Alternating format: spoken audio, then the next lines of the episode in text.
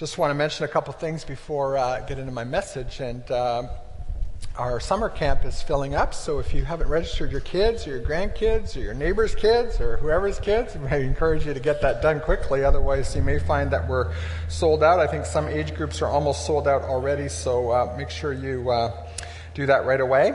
Um, summertime is coming and lots of things happening and people traveling about. You can keep connected with us uh, throughout the summer via Facebook or Instagram. Um, if you don't get our regular weekly uh, e newsletter, then I encourage you to sign up on the connection card to get that. Just uh, give us your information and we'll be happy to send that out to you every Friday so you can keep track of what's happening here at the church. Of course, we want to encourage you to continue to be faithful in your giving throughout the summer. And if you haven't automated your giving, if you're going to be traveling a lot and you haven't automated your giving, I encourage you to do that. You can see Liz at the welcome desk, and she'd be happy to set you up uh, using your credit card or your your debit card uh, to be able to um, to be able to make sure that uh, your funds are being transferred to the church um, and your giving is continuous, even if you uh, happen to be taking a weekend off here or there. We really appreciate that because our certainly. Um, uh, we'll be continuing on here. The work will be continuing on, and our mission, our vision will be continuing to go. One of the exciting things that happened this week, you know, I guess really throughout the year, one of our really exciting ministries has been our junior high ministry. Uh, Pastor Nate has been meeting with uh, kids from the community, um, junior high age, every Wednesday evening, and wrapped up uh, the junior high program for the year this uh, past Wednesday.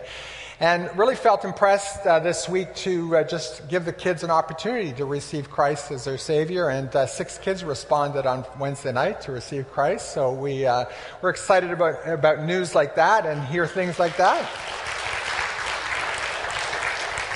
So we appreciate those of you who give regularly and are able to support our mission and our vision for the community as we as we uh, work to to uh, reach our community with the love of Jesus, all of South Ottawa and beyond. We have people coming from all over, and uh, so we appreciate that very much. As I mentioned last week, um, uh, myself, I'm going to be taking a few weeks off this summer, a few extra weeks off, take my vacation plus some extra weeks off uh, just to refresh and recharge. I'm calling it my summer Sabbath. And so um, after today, you might not see me here uh, for a few weeks, but uh, I will, uh, I'll be around and uh, just, you can be praying for me that the Lord would meet me in a special way and that we would just continue to, to hear from the Lord as what the, the, the, the goals that we have as a church and our community, and that uh, so I'm excited about just being able to spend time with my family, with the Lord, and uh, so encourage you just to keep me in your prayers as well. Last week we started a series that's going to take us through the summer on the book of James. And uh, as I said last week, I'll start the, uh, the series here with the first two weeks, and then uh, I'll be back in mid August to finish up the series. And in between, Pastor Nate and Pastor Eric will be filling in as well. We have some guests coming in to speak as well throughout the summer. So you won't want to miss uh, the good things that are going on here all summer long. And uh, last week we talked about the first uh, section in the book of James, in the first chapter of the book of James. You know, if you're not familiar with the Bible, which, you know, uh, some, some people aren't, because, you know, myself, I grew up in church and with the Bible and understand it, you know, it's, uh, it's a series of books, right? It's not one book. We, we package it like one book, uh, but it's actually 66 books in the Bible. And, uh, and uh, the book of James is in the New Testament. It's one of the last books in the Bible. So if you're looking for the book of James and you're holding a book in your hand um, that doesn't have a search feature to it, like your phone might or your app might, uh, you just you go to the right, the very right side of your Bible, and uh, you'll find it there, just ahead of the book of Revelations and a few other books there. But James was written by uh, a man named James, who happened to be the brother of Jesus and uh, was the leader of the church in uh, Jerusalem. And he writes this at a time when the church had uh, been dispersed because of persecution. The church in Jerusalem fell under great persecution. Uh, uh, believers were being uh, tortured and killed, and all kinds of things were happening. Um, to try to stem the growth of the Christian church in the city of Jerusalem. And so many of those people fled to uh, farther regions outside of uh, Palestine, even into the Roman Empire. Which served actually to, um, to do the opposite of what the persecutors wanted because they wanted to kind of stop things, but forcing everybody to spread out. They took the news everywhere they went, and the church began to spread even more across the Roman Empire because of this dispersion of these persecuted Christians. But James stayed in Jerusalem and he continued to encourage uh, his uh, congregation by writing uh, this letter. And uh, so this letter is an encouragement to those people and some really practical advice that he gives to them on how to live out their faith in their new communities, in their new, uh, in the circumstances that they find themselves in. Last week we talked about the fact that uh, James uh, admonished them about the difficult times they were experiencing. He said, Don't lose heart in those difficult and uh, hard times. Understand that, that God is able to work in the midst of that to, to develop character in you, perseverance. And we talked a little bit about the fact that sometimes when we face persecution, our tendency is to ask a lot of questions and look for quick answers. And in a lot of the trials and difficulties of life, there are no quick answers. Um, and when people give you quick answers, they're usually not very helpful. So instead, James suggests to us instead of asking questions, ask God for wisdom. Because what we really need in those difficult times of our life is the wisdom of God to be able to, to grow and develop and face the trials and difficulties of our life. But today we're going to move on and we're going to talk about looking in the mirror. Now, I want you to picture this scenario with me. Just imagine that you uh, work in an office building downtown and it's a lovely summer day. And uh, you decide you're going to go out for lunch today and uh, you're going to go get something healthy. Uh, because you're that kind of person, right? You want to eat something healthy. And so you're going to go down to the corner to the little restaurant, uh, uh, takeout restaurant that makes really nice salads. Not just a lettuce salad. You really want to be healthy today, so it's going to be like something like kale or something like that, you know? Or chopped up Brussels sprouts or something, you know, something really healthy. You're going to go down and you're going to get something really healthy for your lunch on this beautiful summer day. And as you come down and you come out of the elevator and you walk out the front of your office building, right in front of the office building is this um, hot dog vendor. And you smell those hot dogs and you're hungry and you give up on the idea of the kale salad and you give in and you buy a hot dog. And you know, you, uh, you get your hot dog in the bun and you put on your ketchup and you put on your mustard and whatever else you like on your hot dog. And, uh, and oh, why not? You get, a, you get a, a, a, soda pop to go with it. I mean, you've blown the, the kale thing already, so might as well go all the way, right? And then you go find a little spot to sit under a tree, maybe in a park or something like that, and you eat your hot dog and you enjoy it thoroughly. It's really tasty. Because there's nothing like a hot dog from a vendor. You know, you make a hot dog at home, it's just, mm. but you got a hot dog from a vendor, it's really great, right? So you go back to work after eating your hot dog, and uh, and you know you, you, you got a meeting with the boss right after that, and then you got another meeting with a client, and you got another meeting, and you meet all these people, and halfway through the afternoon, you you decide it's your break time, and you go to a washroom, and you know you, you do your thing, and then you go and you're washing your hands, and then you look at yourself in the mirror, and you see you got mustard right here You've been going all day with mustard on your face. That meeting with your boss, that meeting with your client, you had mustard on your face, and you think, oh, I should have checked myself in the mirror. And immediately, you get a paper towel, you wet it, and you wipe it off, right? And then you, you think, I hope nobody noticed, but you know everybody noticed you had mustard on your face. And it took looking into the mirror to get rid of it. James says this But don't just listen to God's word, you must do what it says. Otherwise, you're only fooling yourselves. For if you listen to the word and don't obey it, it's like glancing at your face in the mirror. You see yourself, walk away, and forget what you look like. But if you look carefully into the perfect law that sets you free, and if you do what it says and don't forget what you heard, then God will bless you for doing it. James says that your Bible, the Word of God, we call it, it's a, it's a, it's a, a, um, a, a, communication. We believe it's a communication from God to us. It's full of wisdom. You know, James is talking about wisdom. Ask God for wisdom. Where are you going to go to get wisdom? A good place to go is the Word of God into the Bible. And he says, you know, that's a good place to go. And he says, going to the Bible is kind of like looking in the mirror. Because the Bible will reflect back to you the kind of person that you ought to be and will expose to you some of the areas in your life that maybe need to be cleaned up a little bit. Like mustard on your face. It will show you some of the flaws in your life and will help you to, to be able to know what to do. Now, James says, when you look at the word, it's like looking into the mirror. So if you look into the mirror and you see something, you need to take care of it. If you don't take care of it, it's kind of like going to the mirror that afternoon saying, Oh, I got mustard on my face, and not doing anything about it, and walking out and going to your next series of meetings still with mustard on your face. Because the truth of the matter is, the flaws that you are seeing in the mirror are probably flaws that other people already see in your life. It's truth. We're probably one of the last ones to know when something isn't quite right about how we're living our life. You know, it's a lot easier to judge other people, and the Bible says we shouldn't do that. We should be careful about that because oftentimes when we're judging other people, we're neglecting to evaluate our own self. Jesus said, you know, why bother pointing out the splinter in someone else's eye because you've got a beam coming out of your own eye? So why point out the mustard on someone else's face when you got it all smeared all over you?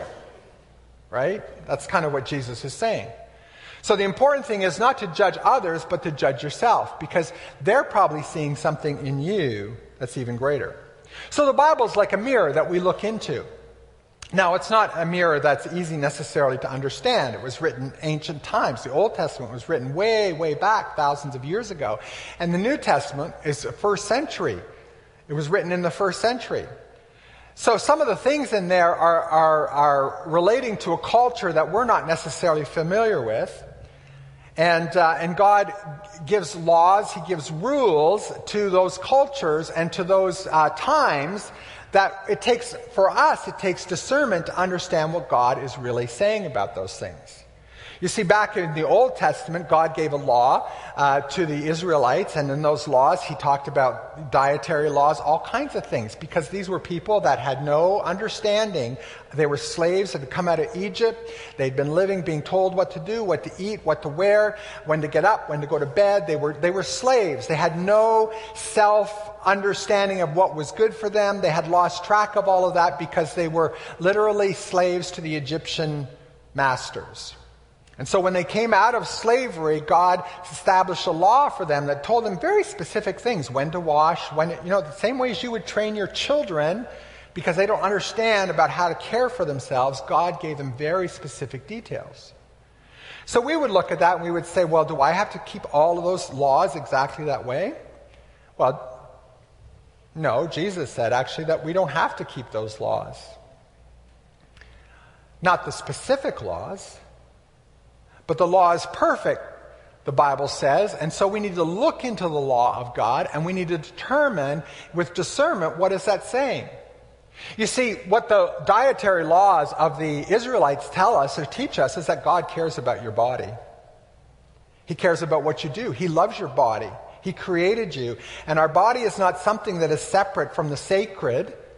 Some people see their bodies as, you know, some, some uh, have seen the body as evil and our spirit as good, but our body is good as our spirit and our soul is good. Every part of us is good. God loves every part of us and He wants us to take care of our bodies. So those dietary laws teach us that we ought to be pay attention to our bodies and how we care for them. So that means maybe we should have gone for the kale and not the hot dog.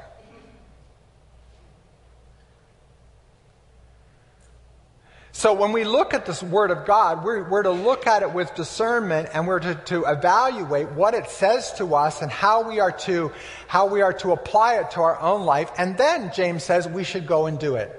When God speaks to us from His Word, when He shows us the truth in His Word and he, we apply it to our lives, we need to go out and do it. Just like we need to wipe that mustard off our face. Action is always required. You see, there are a lot of people that agree with the Bible in principle. They think Jesus had good teaching. They think that a lot of these things are good ideas, very high ideals, but, well, it's not for me, or I'll, I'll wait and I'll do that part of my, fix that part of my life later on. When we understand what we should do, we should do it. We shouldn't go out with that mustard on our face. We should take care of it when we realize it. So we need to read the word and understand it. Around this section of Scripture, James actually talks about some things that maybe we would see when we looked in the mirror, some reflections when we look in the mirror.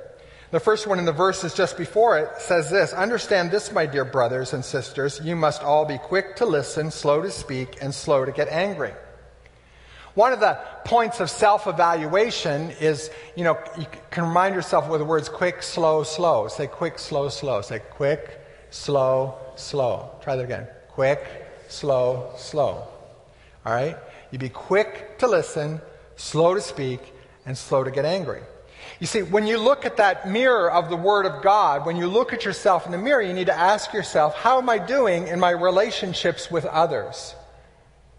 Your relationships with others is one of the first areas that will reveal to you the kind of person you are and some of the things that you need to work on in your life.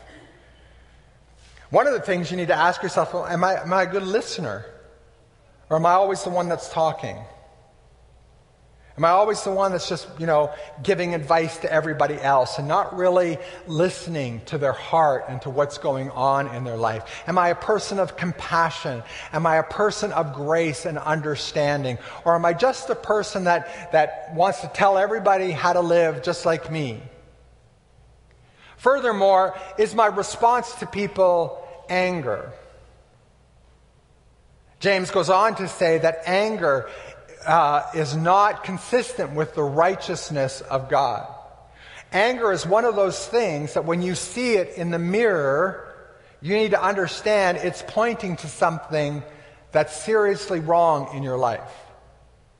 Anger is one of those things we easily dismiss. Oh, he's just a hothead.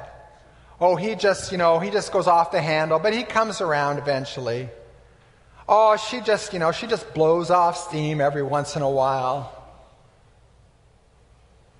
Anger is one of those things that when you see it in the mirror, it should be a warning sign to you. It should be a, a trigger that you need to start looking deeper inside as to what is motivating you and seek the healing and the help of the Lord in your life because anger is not something that is consistent with the righteousness of God. It's one of those things that the Word of God says is, is, is, a, is, is something that often leaves uh, wounded people around you. If you have angry people in your life, you need to be praying for them. Don't excuse them. Don't accuse them, but don't excuse them. Pray for them. Anger is not a good thing, it's not a healthy thing. And they need to look in the mirror, and you need to look in the mirror. James is telling us here, he's kind of, he's kind of setting up the mirror and saying, hey, are you, are, are you quick to listen? Are you slow to speak? Are you slow to get angry? That's a good one, a reflection in the mirror. Another reflection in the mirror, he talks about filthy things, filthy germs, strong words here. He says, so get rid of all the filth and evil in your lives and humbly accept the word of God has the, the word God has planted in your hearts, for it has the power to save your souls. A lot of the, the, the Old Testament laws uh, were to keep the people clean. And there was, a, there was a real strong sense of being clean and not touching things that are unclean. So there were rules about touching dead bodies and decaying things. Now, to us in our culture, we, we have come to understand that, uh, that there are things that are germy. We have a scientific understanding that understands about germs, or at least most of us do. I mean, we have to constantly be reminded to wash our hands. There's signs in every washroom. There's you know, all over the place telling wash your hands, wash your hands, wash your hands. Um, because I think some of us believe that we might be immune to certain germs. But there's danger lurking all around us in this area, not just in the physical, but also in the spiritual and the things of our soul. And when we see them in our lives, when we see these things that maybe we could call them germy or filthy or dirty, morally impure, things that, that, that infect us, infect our souls and cause decay, stuff under the surface a sickness of our soul. These things the Word of God will reveal to us. In fact, the Bible tells us the Word of God is planted, and there's an, there, there's an intuitiveness when we are followers of Christ. There's an intuitiveness in us that tells us these things are wrong. You know, uh, sometimes we wait for a study to tell us that, oh, it's not, it's not good to watch too much TV. Or it's not it's not good for us to, to view pornography, or it's not good for us to drink too much, or it's not good for us to um, uh, carry on with, uh, with, with people outside of our, our marriage relationship, or all kinds of other things. But people can be so blind and they play and they dabble with these kinds of things in their life. And then they find down the road that they've been infected by an internal germ, a bondage, a, uh, uh, uh, a filth in their life. And they find themselves doing things that they didn't imagine. They find themselves having an affair. They find themselves uh, stealing from others because greed has taken hold.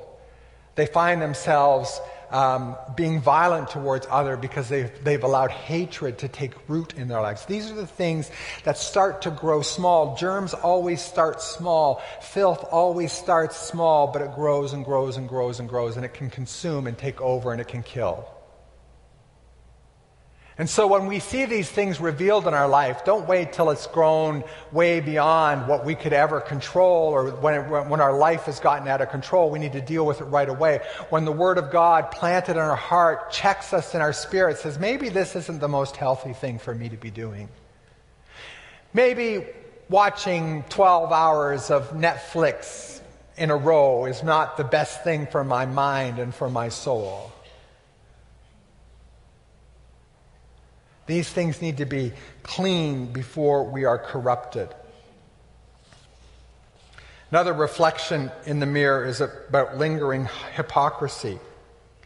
If you claim to be religious but don't control your tongue, you are fooling yourself and your religion is worthless.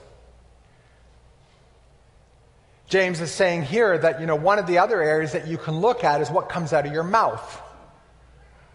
How do you speak? Are you a person that edifies or are you a person that tears down?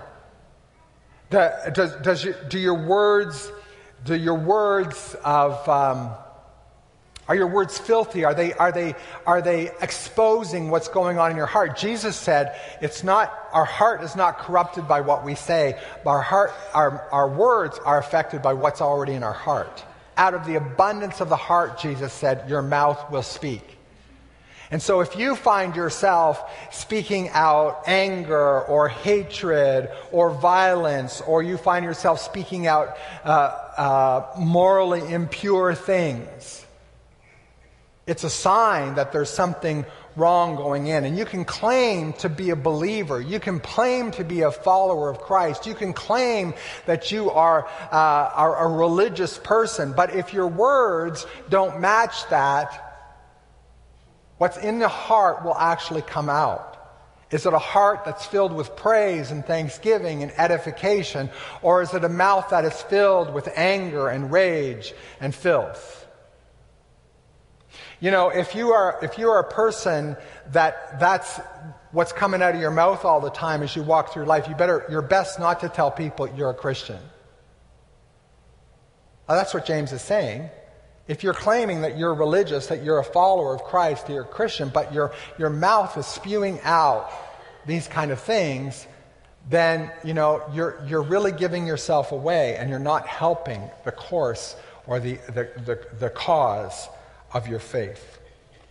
And what he says is that the test of really, the test of your true faith is found in the love you have in your heart for other people. He says it this way Pure and genuine religion in the sight of God the Father means caring for orphans and widows in their distress and refusing to let the world corrupt you.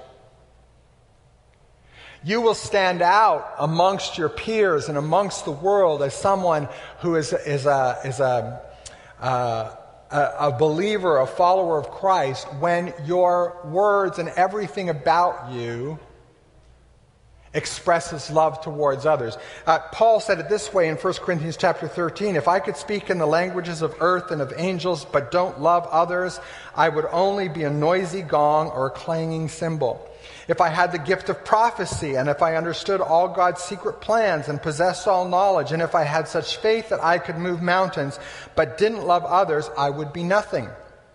If I gave everything I have to the poor and even sacrificed my body, I could boast about it.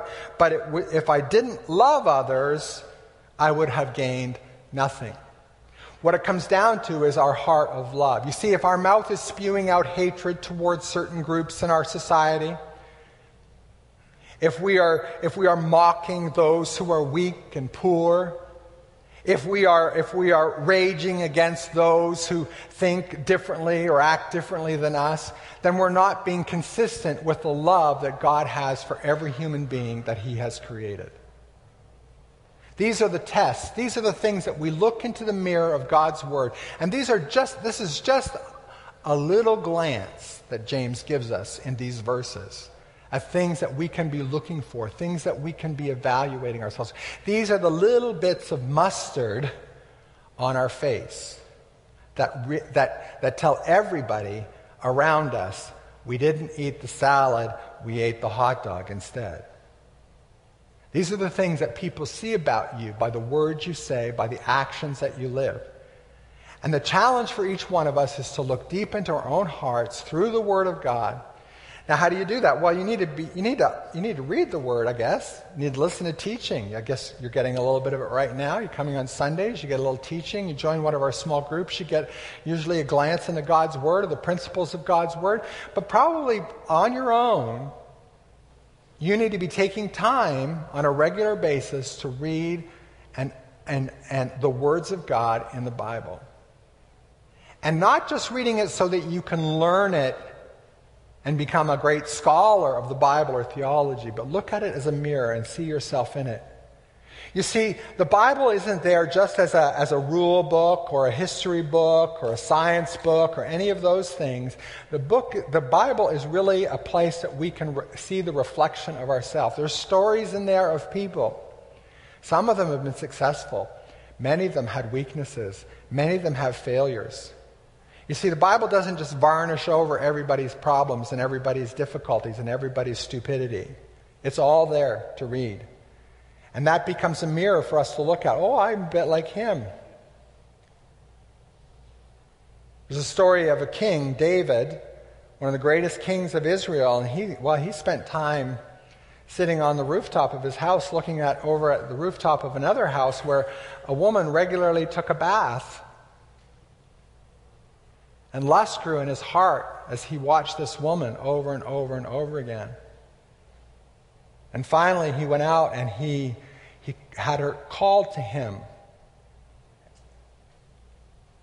And he took her into his home, literally because he was the king, because of his position of power and his ability to force her, he raped her. And she became pregnant. And he killed her husband